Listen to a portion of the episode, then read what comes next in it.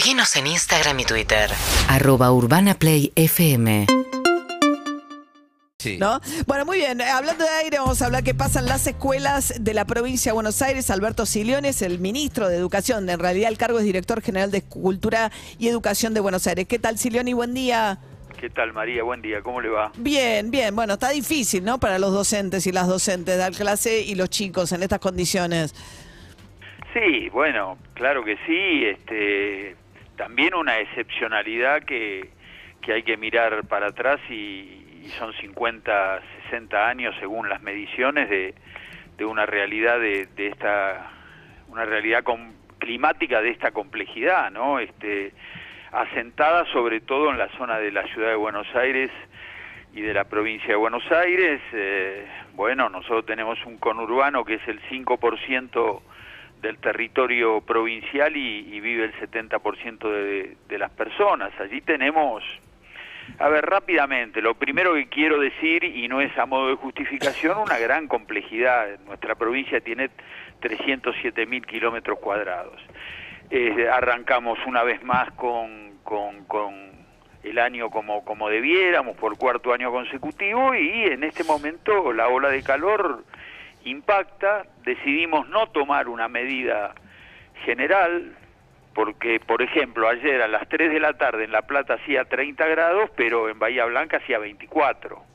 Eh, entonces, no, Sí, no, tendría sentido de- que liberar a las escuelas eh, a todas por igual. ¿Cómo? No tendría sentido decir, bueno, no, te- no hay clases en ningún No, lugar no, de la no provincia. tendría sentido porque en San Nicolás había 34 grados. Entonces, primero, en un sistema de, de tan de tanta complejidad, 20.000 instituciones, 5 millones de, de alumnos, hay una gran organización territorial. Entonces, nos atenemos a, a ella. O sea, cada escuela decide lo que, lo que, lo que tiene que hacer. Digamos que, que sí, le damos esa confianza que está reglamentada en el Reglamento General de las Instituciones. Nosotros pensamos que si le damos a la escuela este, la enorme responsabilidad de educar a nuestros hijos e hijas, también le podemos dar la responsabilidad de decidir si hay condiciones climáticas para para seguir o para no seguir. Eso no se hace alegremente, es una decisión que se toma en consulta con nuestros nuestras autoridades distritales, por distrito tenemos inspectores, inspectores de enseñanza del nivel inicial, primario, secundario, bueno, eso se, se hace dialogadamente. Eh, tenemos escuelas que han eh, Suspendido. suspendido el servicio, este, fundamentalmente a la tarde, no a la mañana. Eh, Se y corta tenemos- más el turno tarde que el turno mañana. el turno tarde ha suspendido más que el turno mañana. Eh, hemos obviamente hecho lo que es natural y deben hacer todas las jurisdicciones, enviar un comunicado para decir lo que los docentes ya saben.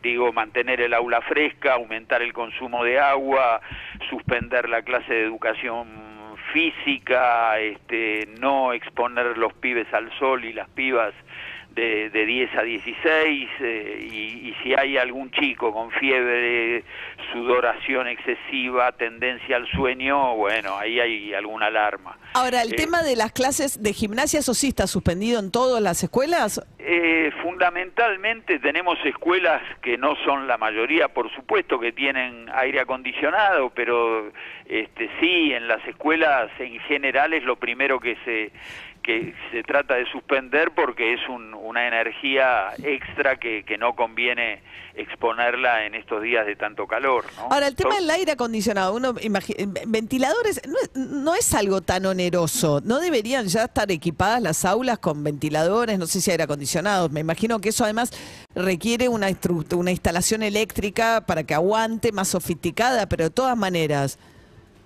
Sí, a ver, eh, María, en noviembre nosotros tenemos consejos escolares en cada en cada distrito de la provincia.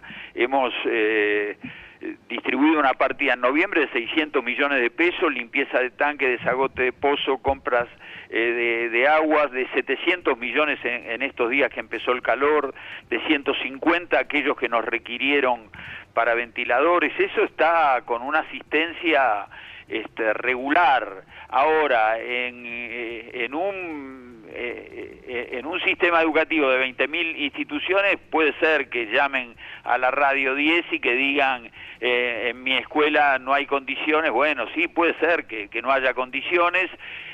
A ver, otra complejidad le digo, tenemos eh, 700 escuelas que tienen más de 700 estudiantes. Entonces, seguramente el turno de la mañana se pasa razonablemente bien y es probable que pueda llegar al turno de la tarde con menos agua, con dificultades y con más calor. Bueno, ahí nosotros tenemos una dificultad extra. Tenemos el 20% de los estudiantes de la provincia que están en clases eh, con más de 30 compañeros, eso no es común en, en el resto del país. Bueno, eh, no estoy justificando, estoy diciendo complejidades que se añaden a una ola de calor excepcional. Estamos hablando con Alberto Silión, el director general de Educación de la provincia. Hoy salió publicado, no sé si llegó a verlo, ministro, eh, en el diario Clarín, dice que solo 4 de cada 10 alumnos terminan la primaria a tiempo eh, y en un nivel aceptable. Había ya estadísticas muy preocupantes, pero sobre todo del colegio secundario y de la deserción. Creo que la última vez que hablábamos, hablábamos de eso, ¿no? De que el 36%, si no recuerdo mal, de los estudiantes secundarios terminan en tiempo y forma. Pero se ve que hay dificultades, obviamente, se desde la primaria. Lo que dice este comunicado o esta investigación de Argentinos por la Educación eh, cruza eh, finalización de primaria con eh, tiempo y forma, digamos, la, la edad en que tenés que terminar. En la provincia de Buenos Aires, según este informe, el 94-95% terminan en la edad que tienen que terminar. Puede ser que algunos se demoren un poco más. Eh, lo de la secundaria lo habíamos hablado aquella vez. eh, en la secundaria en la provincia de Buenos Aires, el 60% termina cuando debe terminar. El 20% restante termina más tarde y el 20% deja los estudios.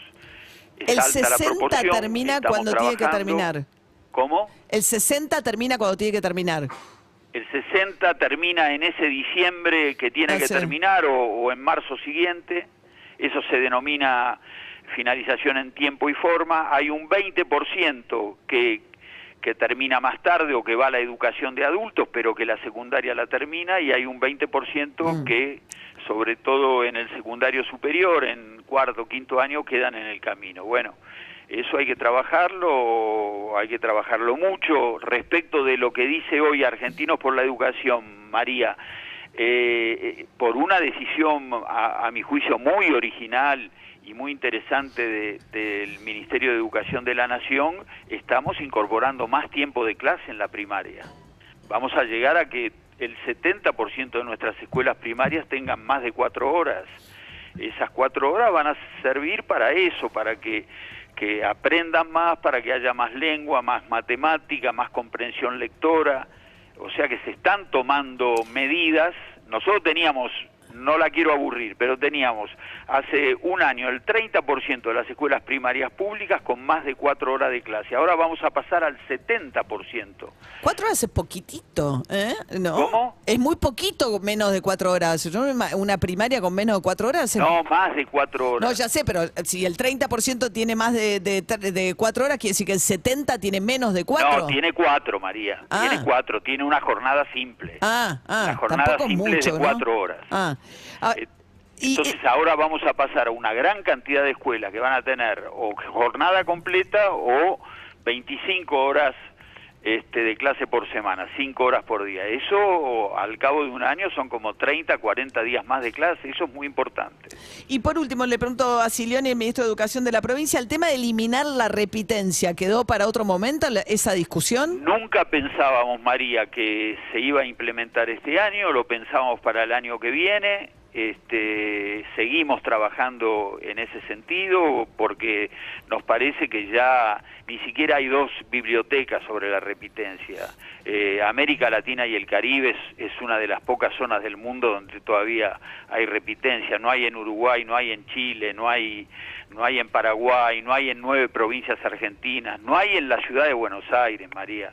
No se criticaban algunos sectores que gobiernan la ciudad de Buenos Aires. No hay en la ciudad de Buenos Aires y me parece una buena medida la que toma la ciudad de Buenos Aires. Entonces, quiero decir, hay que dar una discusión distinta, más generosa. Sí, eso es cierto, porque, digo, el problema, no, digamos, porque la idea es que el, eliminar la repitencia es el siga-siga, ¿no? La idea de que es equivalente a eh, atentar en contra de la calidad educativa, que es básicamente para no, no, no promover el esfuerzo. Esa es la amenaza que, que está y está bien, está bien que algunos lo piensen así, estamos en condiciones de probar que no es siga-siga, no es populismo, es con más esfuerzo pero que la verdad que tenemos que tomar una decisión porque la repitencia, María, tiene 120 años en el sistema educativo, es anterior a la ley Sáenz Peña. Digo, a ver, pudimos eh, discutir eh, igualdad de género, matrimonio igualitario y parece que cuando llegamos a discutir eh, repitencia parece que se cae el mundo. Me mm. parece que hay que hacer una discusión más, más generosa, más amplia, aceptando el disenso, pero más temprano que tarde eso va a terminar.